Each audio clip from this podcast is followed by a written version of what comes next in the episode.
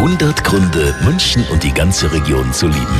Ja, die einen sind vielleicht gerade in Bibione, essen eine Pizza, die andere schlecken ihr Eis in Barcelona.